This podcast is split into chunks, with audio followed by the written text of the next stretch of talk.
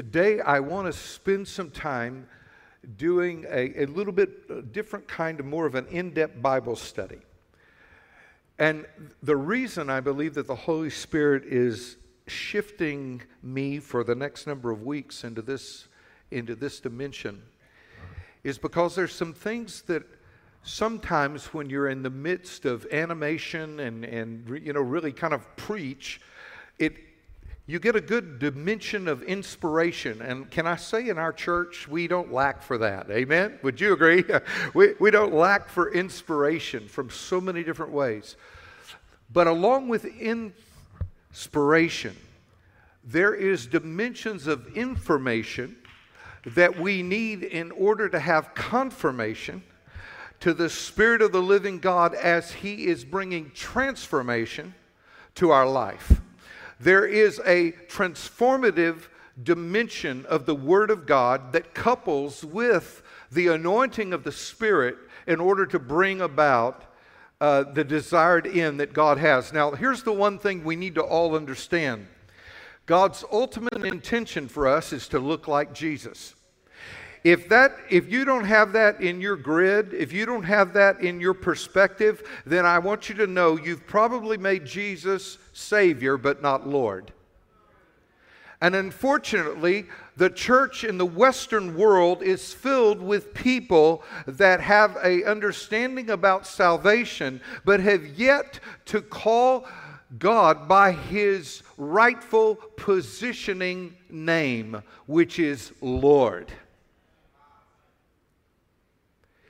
It is with that context and that understanding that as we look at the book of Philippians over the next number of weeks, and it's going to take a while, I'm not sure how long, because I'm going to be doing kind of a commentary.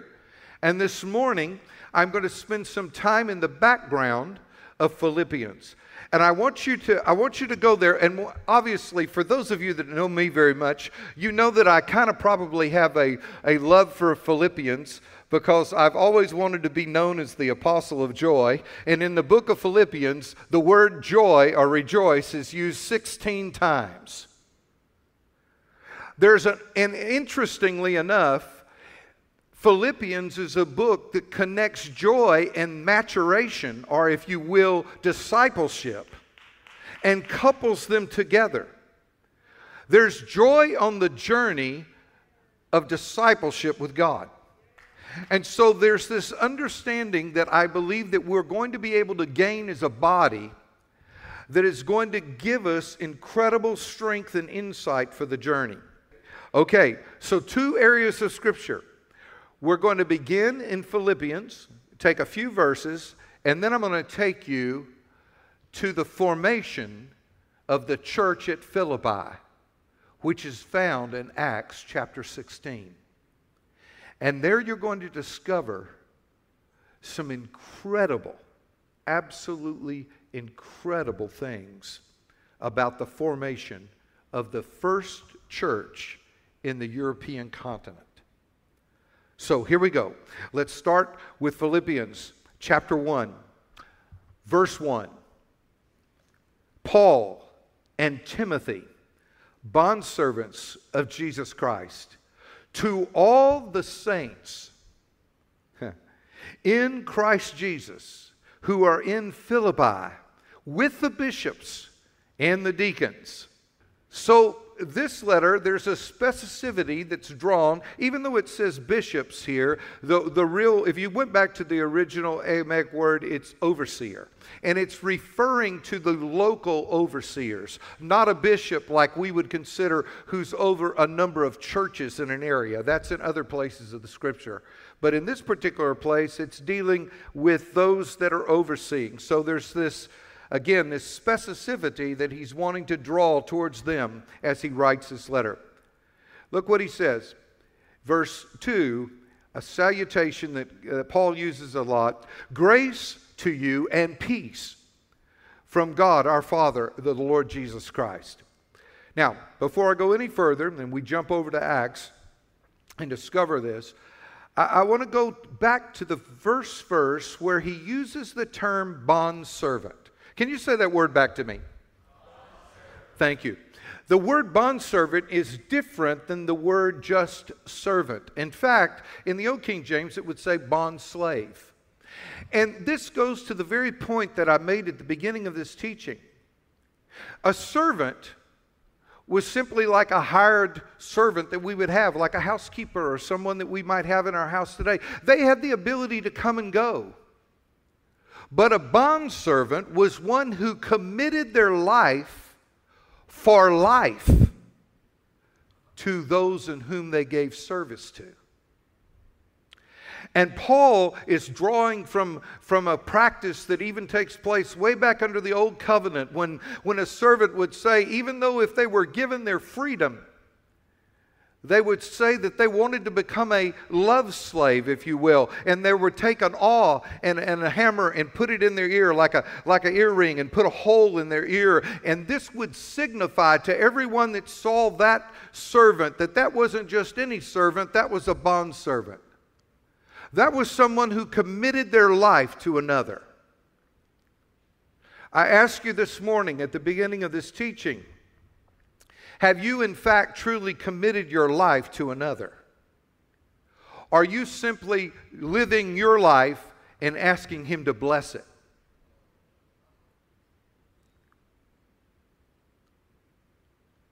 And I know that can be easily a colloquialism that we could put in our vocabulary. But the reality is this, friends. It is this distinguishing mark between whether or not we present ourselves as living sacrifices, holy and acceptable unto God, which is our reasonable act of spiritual worship, allowing ourselves not to be conformed to this world, but to be transformed by the renewing of our mind. It is in that distinction, whether we are living life unto ourselves or we're living life unto another, that makes the difference of lordship. Have you been marked? Have you presented your ear for the mark of a bondservant to He who gave all for you? It's a vital question. And then he gives this idea to all the saints in Christ. We're not talking about the statues that you can find in traditional Catholic or Episcopal churches or things of that nature. We're not talking about those particular. We're talking about you guys, by the way. Because whoever's been saved and sanctified, Holy Ghost filled, water baptized, with Jesus on their mind, they transferred from darkness to light. I mean, they moved from sinner to saint. I don't know if you realize that. Hopefully, we've learned to live our lives from the position of sainthood, and we're not continuing to identify as sinners. Saved, by the way, in the past by grace, yes indeed. But as long as we live with the mindset of sinners instead of the mindset of saints, we will find the reality of God working in our life at a very low gradient. Because we're not coming into agreement with who He says we are. Wait a minute. Have you been crucified with Christ? Nevertheless, you live. Yet it's not you, but it's Christ living in you. Amen? Christ living in you. The ultimate saint. Well, more about that later. Verse 3 says, I thank my God upon every remembrance of you. Always in every prayer of mine, making requests for you with all joy. For your fellowship in the gospel from the first day. Everybody say, from the first day. From the first day until now. And then another very familiar portion of Scripture. And being confident of this very thing, that He who began a good work in you will complete it until the day of Jesus Christ. Of course, he's speaking of the return of Jesus. But I want to go back, and I want to now take us to the first day. Everybody say first day. Remember, I mentioned to you that we would find the story of the birthing of the church of Philippi. We would find it in the book of Acts 16, beginning in the very first verse. Acts 16. Jesus started the church the way he wanted it. Here's the thing I want you to understand about the area of Scripture we're about to go to. We are literally now peering in historically to a church that Jesus started through the Apostle Paul. It's the first church. It's on his second missionary journey, but it's the first church that he establishes in the European Commonwealth, if you will, in all of Europe. And he presses into this place. So what we're going to discover from this is we're going to discover how Jesus started his church as it relates to Philippi. I think you might be surprised how it began. And I'm going to read some of the text, and then I'm going to commentary on some of it, or I'm going to just, how would you say, I'm going to summarize. So we're not going in every word here. In Philippians, we'll go through every word, but here we'll skip a little bit.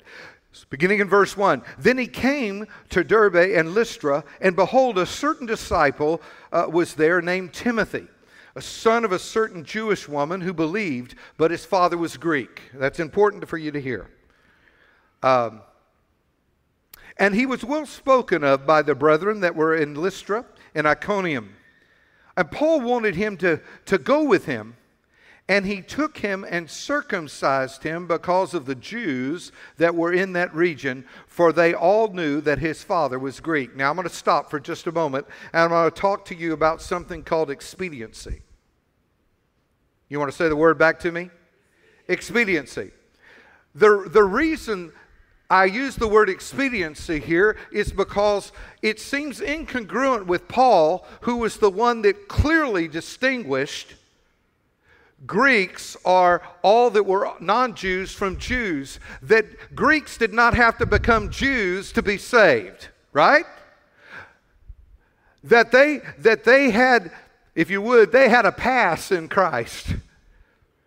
And because they had this pass in Christ, that they could press right into the family of God and the kingdom of God and did not have to come under Judaism. The Torah, the laws, did not have to come into that place. And yet, Paul's calling this young man to be a part of him, and the first thing he's doing is telling him he needs to be circumcised. Let me just share with you why that is, because if you were just reading through the Scripture, you might think this is a contradiction. But I want you to hear clearly, it's not a contradiction because of expediency's sake. Paul, at that time, was primarily ministering in synagogues. It was impossible for a male that was uncircumcised to go in to a synagogue. He couldn't have assisted Paul in Paul's primary ministry if he remained uncircumcised. It had nothing to do with his salvation. It had to do with the acceptance of those that Paul was ultimately called, not ultimately, but at that particular time, called to minister to. Are you with me? By the way, is this going too deep? Is this okay? Can I get down? I want you to get into the verse, because this is something that I think is vital for us right now, is that we dig deeper into the text and we recognize what it is that God's doing. Because this is the church that he started, and he's calling us to start house churches all over this area. I'm going to show you how exciting it was. It wasn't something that was humdrum. I mean, there's so much drama in chapter 16 of exciting things that God did miraculously because Paul was establishing the church that Jesus started. It's a part of a church planting movement. Powerful thing. So let's move on from that. And when they went through the cities, they delivered them decrees to keep and to determine by the apostles and the elders at Jerusalem. So the churches were strengthened in faith and increased in number daily. So this is the early church. Verse 6. Here's where some cool drama begins. You ready? Thank you, five. Now, when they had gone through Persia and the region of Galatia, they were forbidden by the Holy Spirit to preach the word in Asia. Stop. Did you read what I just read? Did you hear it? The Holy Spirit said, wait a minute, I thought we were supposed to preach the gospel to everybody, everywhere, every creature that moves. I am, ma'am. I am. I'm trying to get some clarity here in the house, right? I want you to know there is an effectual door that is opened by the Spirit of God that we must be led by the Spirit of God to pursue. And not just a willy-nilly go out and do it, but to do it under the direction of the Spirit as we pray and hear God's voice. Where do we go today? Who do we speak to today? What is on your agenda today? For today is the day that the Lord has made, and I want to rejoice in it, and I want to get to the person that wants to hear my voice so that they can shift their life to Him.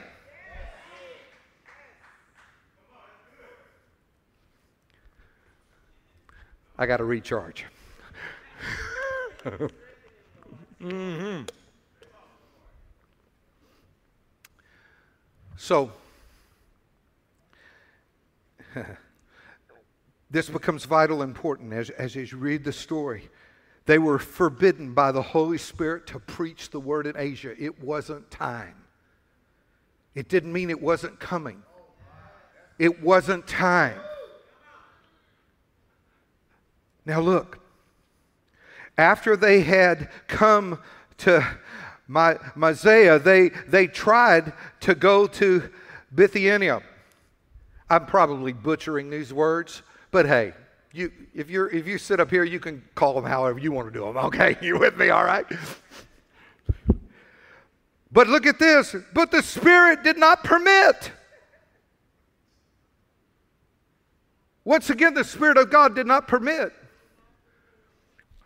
Well, some of us might be out there going, well, Pastor, you're supposed to be encouraging us to do all this stuff, and instead you're bringing this stuff. No, I'm encouraging you to do it, but I'm encouraging you to do it by the Spirit of the living God so that you have the Spirit of the living God's results. You understand? So you don't get discouraged. So you get engaged because you realize I'm moving with Him. I'm listening to Him. I'm desiring to follow Him because He leads me. Oh my. Okay, let's keep going. Look what it says. So passing by Malaysia, they came to Troas. And here we go, verse 9. Man, I'm almost out of time, and we're at verse 9, but I'm going to press. We got somebody coming in behind us, so we got to do. You ready? Look what happens. Because they listened to the voice of the Spirit, said, no, stop, don't go there. Recalibrated, began to start again. No, stop, don't go there. But then they settle in. Look what happens.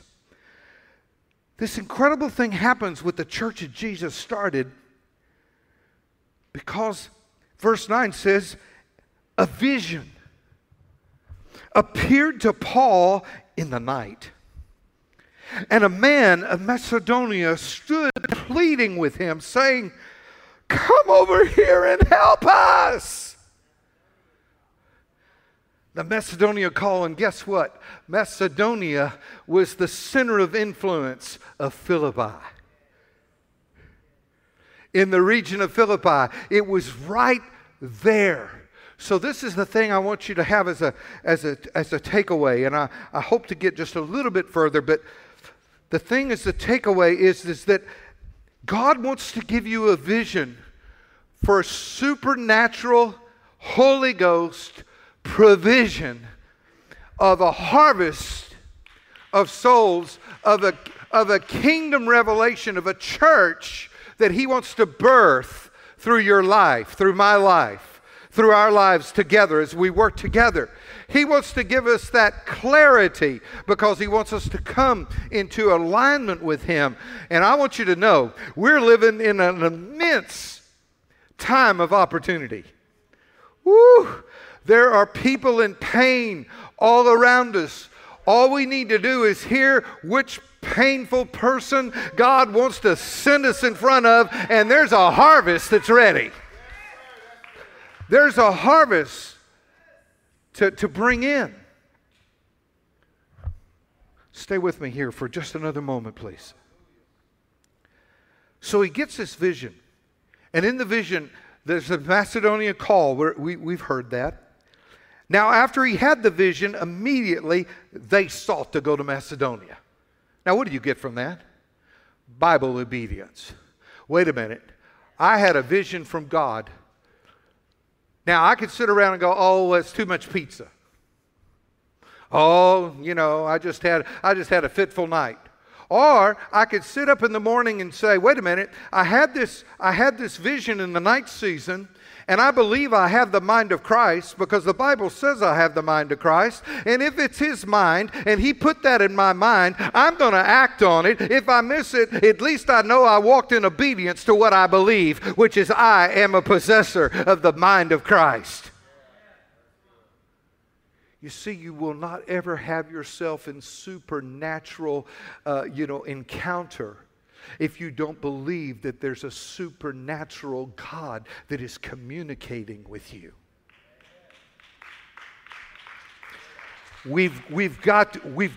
This is the church Jesus started. Are you getting this? This is the church of Philippi. When we start reading about Philippians and we start hearing about, this is how that church started. I'm going to move to conclusion because I know about my time and I know the church after us. I don't want to be inconsiderate.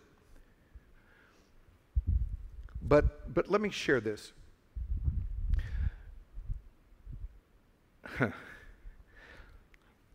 This moment, this Macedonian call, the beginning of the church. You know, when Paul showed up there, he did the normal Jewish thing. He looked for a synagogue in the city. There wasn't one. You know why there wasn't one? Because in order for there to be a synagogue, there had to be 10 men that were committed to meeting under Jewish directive in order to establish a synagogue. He didn't find 10 men. You know what he found? He found a few women down the river having a prayer meeting. You hear what I'm saying? He found a few intercessors that were down by the river, a few women that were looking and believing. And so what did Paul do? Paul didn't wait to have some man to lead to Christ. He led Lydia to Christ, a woman who was a seller of purple, a woman that had establishment and had influence in the city. And as he began to minister to her, and she came alive under the power of the Spirit, a church was being born. Woo! This is the church that Jesus started. Are you hearing? It goes outside what we might think of our normality, but it goes clearly in agreement with the Spirit's leading and directive. Don't go to Asia. Don't go there. Don't go there.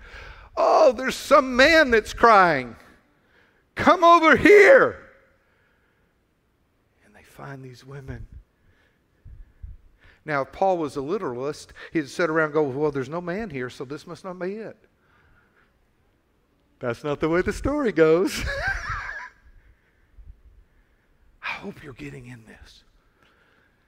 Because there's some powerful things for us to unpack as a body of believers to understand how to follow the flow in the fullness of God's Spirit. Because he's building a church here. Just like that little saying I've been saying for 30 some odd years. Jesus started the church the way he wanted it. Now he wants the church the way he started it. God, teach us what that looks like so that we can be that reflection for you. Amen? I'd envisioned this service going somewhat different than what it has due to the time we had in worship and kind of that pre-message that I gave. But I just want to share with you as we conclude and say amen. I want to say that I'm so grateful for the time that God has us here together during this divine assignment, to where we can literally be this answer to the John 17 prayer that Jesus prayed. We could be a part of that answer, to see every tribe and every tongue, every nation, to come in unity before the Lord and to give Him glory and honor and praise.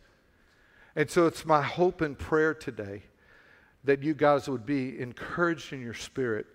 And would you do this for me? Would you read through the first chapter of Philippians this week? Give yourself some time to just kind of peruse through Philippians chapter 1. And next week we will go through that chapter together, and we're going to discover some other things. And we're not quite yet finished with this Acts 16 story. There's a lot more exciting things that are ahead in the establishment of the church at Philippi. It only begins where I've shared with you. But man, God does some powerful things to solidify that church in an incredible way. Father, this morning, would you press upon those that are here in this house, that they're here by divine appointment?